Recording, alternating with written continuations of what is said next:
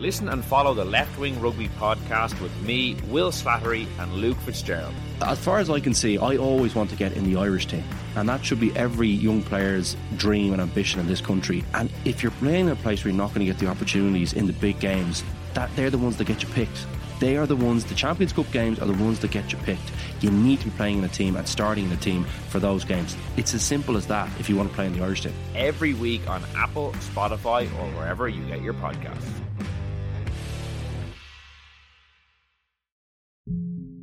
Yeah, having my head shoved into the uh, steps of the Ulster Bank in Ranelagh, cold butt of a gun put into the back of your skull. That's a moment where you go, okay, yeah, I think this one's up. How does a high flying academic become one of Ireland's most prolific bank robbers? What I would see as the most important part of this still lies open. I'm Not Here to Hurt You, a brand new series from the award winning team behind the Indo Daily. That November day, that's where it all, all begins. Out now, wherever you get your podcasts.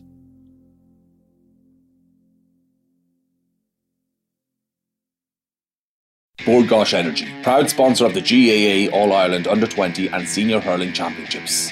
Hashtag hurling to the core.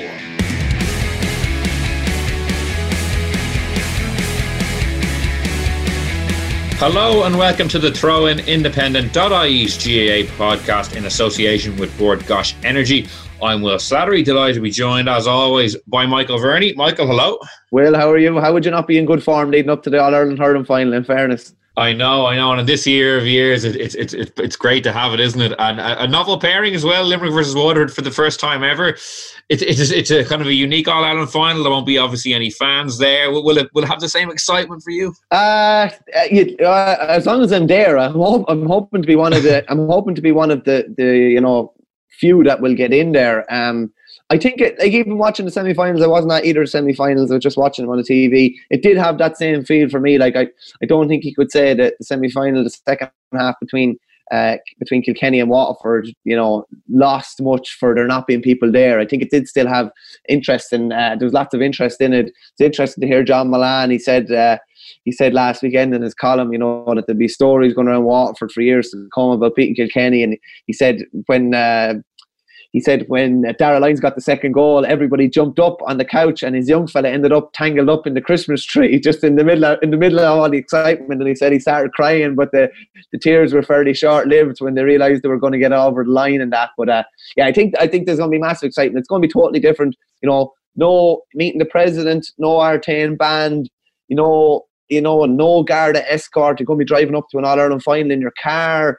Uh, it's going to be. It also takes away. There's no homecoming banquet. There's no dealing with tickets. Um, I think it's. I you, you would have to feel for whoever the losers are going to be. Imagine the lonely feeling of driving back down from Croke Park, having beaten in an All Ireland final. It um, it's probably something that you couldn't imagine because in previous years, if you lose, you know, you probably jump onto a bus um, they probably stop at an off license and get a few drinks, and everybody lets their hair down, and you lose together. You win together, you win together, you lose together. But it, it is going to be it's going to be different, particularly for the players. But I think between the white lines, I don't think there'll be too much different now for them. I think it'll be treated as as any other game. Yeah, well, it's sure to be an interesting one. We're delighted to be joined by Vincent Hogan to look ahead to the to the big game. Vincent, how are things? Morning, Will. Good. Yeah, great to have you on. Uh, we have a novel All Ireland hurling final pairing, Limerick and Waterford for the first time for the first time ever meeting meeting in a decider. And I know you've kind of followed the Waterford revolution quite closely. I remember you had an interesting interview with Páraic Fanning after he stepped down following his very tumultuous year in charge. And I suppose it would have been very hard then to predict that, you know, come final time in 2020, I mean, everything that's happened in 2020 that that, that they'll that, they be back. You know, what have you made of Liam Cahill coming in and, how they've gone quite from where they were at the end of last year to now being on the verge of potentially ending, you know, that long wait for Liam McCarthy? Well, the first thing you have to say is Liam Cahill has done an extraordinary job. But you're you, you're right to kind of mention Páraic Fanning because I think what we saw with Waterford as the Derek McGrath era came to an end, and they had a terrible last year under Derek, and they never really caught fire at all for Páraic, and they had that famous finally getting a championship match back to Walsh Park. It was their opening game in the Munster Championship last year against Clare. Really tight, tentative game, and they lost it by a point, and that was the end of Waterford. They were shocking for the remainder of their games. And when you look at what Liam Cahill is getting out of largely the same group with a few new faces, there's such a high work ethic and such high energy levels to everything they're doing, which is exactly what they weren't doing for Páraic Fanning. So while the Waterford players have been magnificent for Cahill, and the coaching of Mikey Mikey Bevans has been really, really outstanding.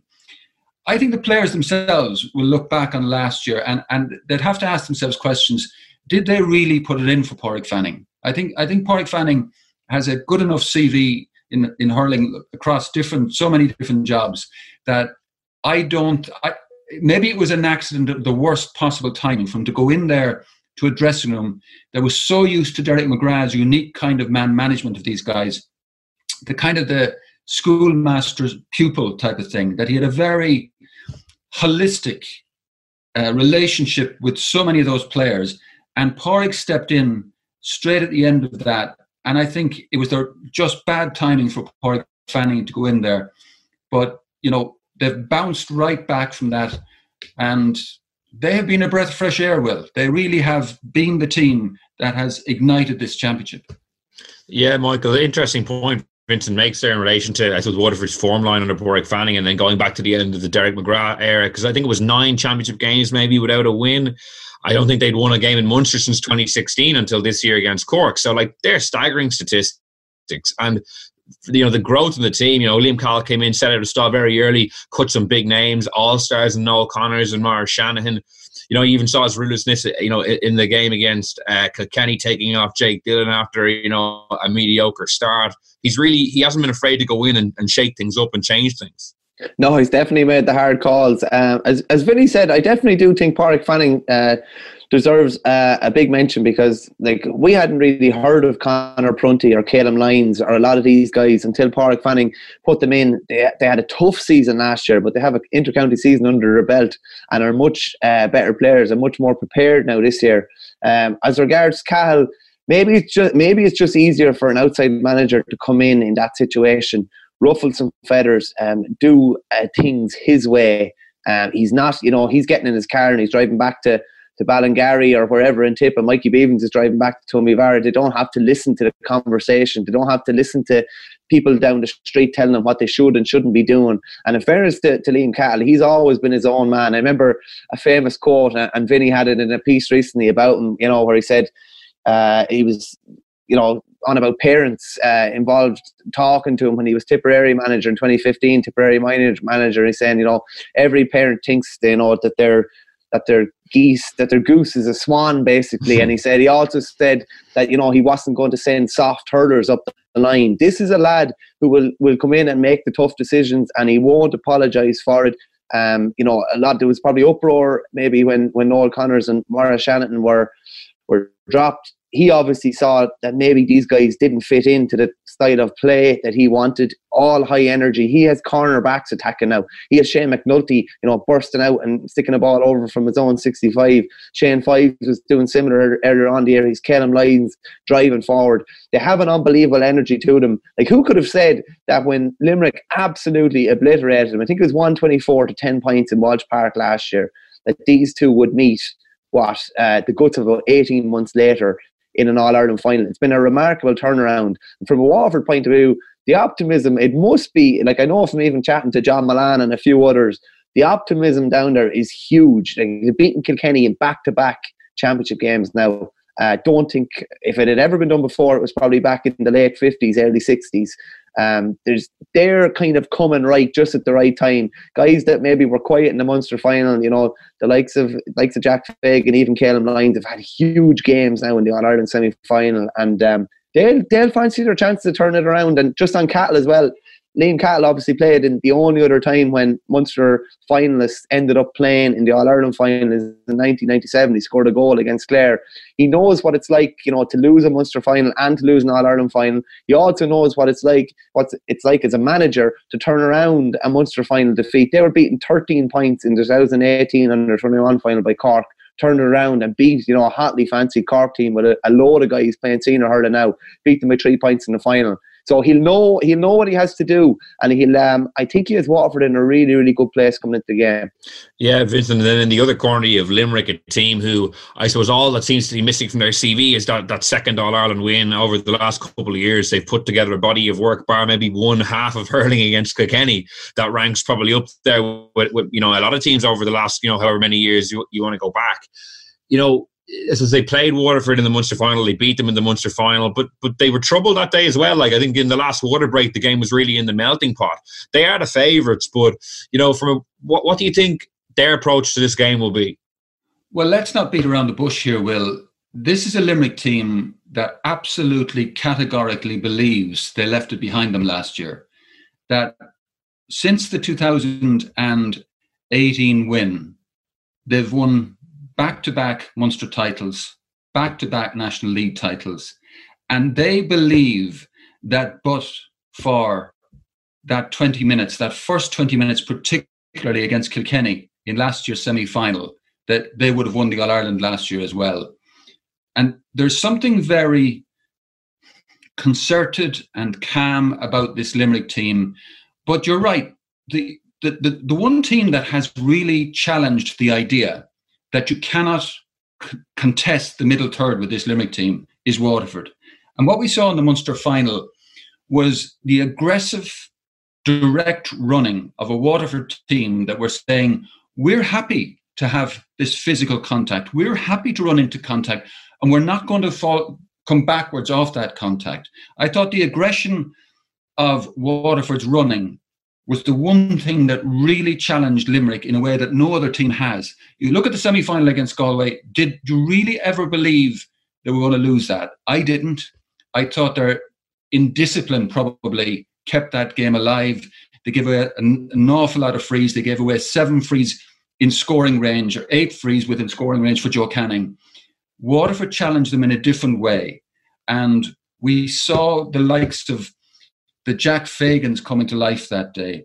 The Callum Lyons is just bring it on. And I think that's what makes this interesting. When you look at what Liam Cahill did with Tipperary, the under 21s that won the All Ireland, the under 20s that won the All Ireland, they were a team without stars, but they had that willingness to put their bodies on the line. And we've heard anecdotally from John Mullane and these lads how hard they've been training right through last Christmas. The only way you can play the game that Waterford are playing is with a huge level of fitness. But it's a very smart game they're playing too. You know, people thought, well, we won't go back to seeing Tadhg de protecting the full backline. They have done that because it's not just all this high energy aggression. It's very, very clever as well. Because when you have Tadhg de protecting his full backline, I'm not sure there's a more intelligent hurler in the country than Tadhg de. So it's a kind of a mix of the old school Liam Cahill, Let's be self-sufficient here. Let's stand up and, and, and win our battles. And then you've the tactical nuance of Mikey Bevans coming in as well. It's just been a perfect storm. Yeah, you've good one-two punches on both sides with John Kiely and Paul Kinnerk as well. You know, in Limerick and, and the job they've done, Michael. Like, so if you're Waterford and you're the underdogs, what's what's the top of your list in terms of like tactically how you're going about like stopping Limerick? Is it the half forwards of Gearóid Hegarty and and uh, and Tom Morrissey who you need to shut down? Like, if you're kind of in that management team, what are you looking at? Yeah, it's a it's a fine balance. I think they did a great job at shutting down their half forward line in the Munster final. Tom Morrissey was quiet, uh, Gearóid Hegarty was quiet. As a result of that, Kevin Moran was probably quiet and Kenan Lyons was probably quiet because they were marking the two of them. Uh, but that was the day when uh, Limerick kind of realised that they weren't going to win the game through their half forward line and they won the game in their full forward line. The last day it was funny because Galway were playing a sweeper. They realised they couldn't win their game in the full forward line, so they won it out the pitch. They won it by shooting out the pitch. Uh, so Waterford will have to, yeah, it's a tricky kind of a balance between uh, keeping those half forwards uh, as quiet as possible, and that probably means pushing up quite high on them, but also not leaving too much space in front of the full back line. You're expecting, you know, Graeme Mulcahy was very quiet the other day, uh, even when when he, he cut out Éanna Murphy's sharp puck out, you're just thinking he's going to pick it up and put it in the back of the net, but it was a, a couple of unusual mistakes, and that was all around. And I, I genuinely think there was a bit of fear the last day. Uh, in Limerick, just a fear for, of losing possibly again, a fear of falling at that stage again. As Vinny said, all the titles that they've amassed the whole way through, it would have been a disaster if they've been beaten in a semi final. I'm expecting I definitely I'm expecting a different Limerick uh, than we saw in the Ireland semi final. I'm expecting a Limerick that's a lot more relaxed. I'm expecting that when David Reidy comes in, that he just taps over those points or they, they take those goal chances and they're a lot more clinical. What do Waterford have to do to beat them? I don't think they'll beat them in a point shootout. I think they tried probably maybe to force the issue a small bit too much in the Munster final, but they did get through for a couple of half goal chances. And Maybe it's just a matter of Stephen Bennett. I remember in one instance just maybe forced the hand pass a little too early and tried to put it over someone. Maybe it's just a matter of taking it on a bit more. Uh, but uh, Vinny mentioned it earlier on there as well. I definitely think it's um, definitely think it's a point worth making. In the first 20 minutes of the All Ireland semi final last year, Kilkenny got three or four handy enough frees by just running at Limerick. Waterford did it in the third quarter. It got them back into the game. And Galway didn't do it that much the last day. But I definitely think when they did, there was I counted I think six scoreable frees in the first half from just taking on their men and running at them. Limerick are quite robust in the tackle, and they give away a lot of frees. Like Gearóid Hegarty's brilliant hurler. He's uh, his, his his tackling is very questionable. He gives away he gives away three or four softish kind of frees in every game. Uh, Limerick don't seem to want to let you strike a point from play over the bar. They'd much rather foul you and maybe you put the ball over on the advantage or you take a free. They're very uh, reticent to let you break the line. I think Waterford need to do more of what they did in that third quarter last night when they, they got back into the game by just taking them on. And as Vincent said, they obviously have that level of physical preparation where they feel like they can do that. And I definitely, I think they'll go after that. They won't be, a lot of other teams, they avoid maybe the middle third or try and play the ball around. I don't think Waterford to do that. I think they'll go through that middle third, and um, it's going to be really, really interesting. I, I do give them I do give them a really good chance as well, I have to say, because I think they can take them on physically. Yeah, and just in terms of Gearóid Hegarty, obviously he had that, you know, loose tackle, I think, on Joe Canning as well, which, you know, if the referee had seen or or kind of seen more clearly, you know, who knows what the decision might be. And Vince, I guess the, the fitness of Aaron Gillane is a big question mark as well. I think he, he was rated as 50-50 by a member of the management team at their press night. Even if he does play and he's a bit stymied, like he's a key man in that inside forward line who contributes a lot of scores for them. If he's not right, like that could be a big, you know, game changer potentially. Yes, it could be. Um, but what's interesting about Limerick and, and, and Gillane historically in recent years has been a real goal threat, but they haven't carried much of a goal threat this year, even with Gillane in the team. I think in three of their four games, they haven't scored a goal. Now, Limerick seem to have adopted the view that when you have wing forwards like Gearóid Hegarty and Tom Morrissey scoring for fun from 60, 70 yards out, you don't need to go inside. I think they may feel they can do that again against Waterford, but Waterford will feel they need to get goals, and and I don't think I don't think Waterford can outscore uh, or outpoint this Limerick team. So I think Liam Cahill will be trying to get in at that full back line. You know, it's funny. We thought at the start of the year, no Richie English, no Mike Casey, question marks about the Limerick full back line. Have they been answered? We don't really know. Dan Morrissey's been very good. You know, Barry Nash has been fine, but no one has really got at them. It's, it's, it's very similar to the Dublin football team. They're so well protected by the structure that Limerick have that we still don't really know how comfortable Dan Morrissey is in that position. So I think Waterford have to go after them in a way that Galway didn't. Galway, for example, were happy to play Pádraig Mannion as the extra defender and just try to play this big physical, outscoring them from distance. And I think had Galway shown shown more of a, a desire to go for goals, we'd have learned a lot more about this Limerick team. Something that I, I think Waterford will feel that's what they've got to do. They've got to ask questions of the Limerick full back line that no one really has done so far. Mm, another thing that they, they'll probably want to do is you know limit Limerick's effectiveness after the water breaks, Michael, because I suppose of all teams they seem to be availing of it, you know, as good as anyone. You know, kind of, you know the little, the little reset, the kind of the, the, the, word here and there from a member of the management team about something they've noticed over the, the course of the opening quarter or the third quarter. You know, they've been really effective at really kicking on after that period. Yeah, there was no sign of Paul Kinnerk's tactics board the last day. Mm-hmm. I'd say they. Um, I'd say they just probably thought that they were probably going to get it thrown in their face if they did, that they were actually breaking the rules of the water break because technically there's not supposed to be any coaching during the water break. But they've been unbelievably effective. Uh, I think in nearly every game they've won the second and fourth quarters. I think to the best of my knowledge, maybe maybe apart from the last day, actually, I think I think. Uh, They might have lost. They might have lost the final quarter last day, but they've been really, really effective. And it's funny. It's just as you say, it is a reset. You can you into a lad, you know, as many times as you like, but when you go out in the white heat of championship, a lot, sometimes things goes out the window. Things go out the window, and just to be able to reset and just say, okay, the, the, we're not getting joy inside. We need to take scores from outside. That's a very, very very simple thing. They're playing a sweeper. We need to score from outside. If, if it's the next day and maybe Tadhg de Burke is out a bit further than Waterford would like, it's okay. De Burke is coming out to the 65. We need to get ball in over the top. And it's just simple little messages like that. They seem to be very, very effective at doing it. And uh, Limerick seemed to take the messages on board really, really quickly and put them into action very, very quickly. Like the start of the second half, even I know against uh, against Clare, it was you know, four points within you know I think it was 90 seconds nearly. So whatever it is about them, they're obviously very well coached, um, but they're able to take the message and implement it, implement it really, really quickly, which is you know hugely impressive. And I think from a Waterford point of view, they're just trying to not limit the damage after the after the water break, but just try to make sure that they're not hit with you know a couple of sucker punches straight away after the first and second water breaks. Because we see they're huge now. They're massive. Like it's something that like imagine say a year a year ago that we'd be talking about water breaks.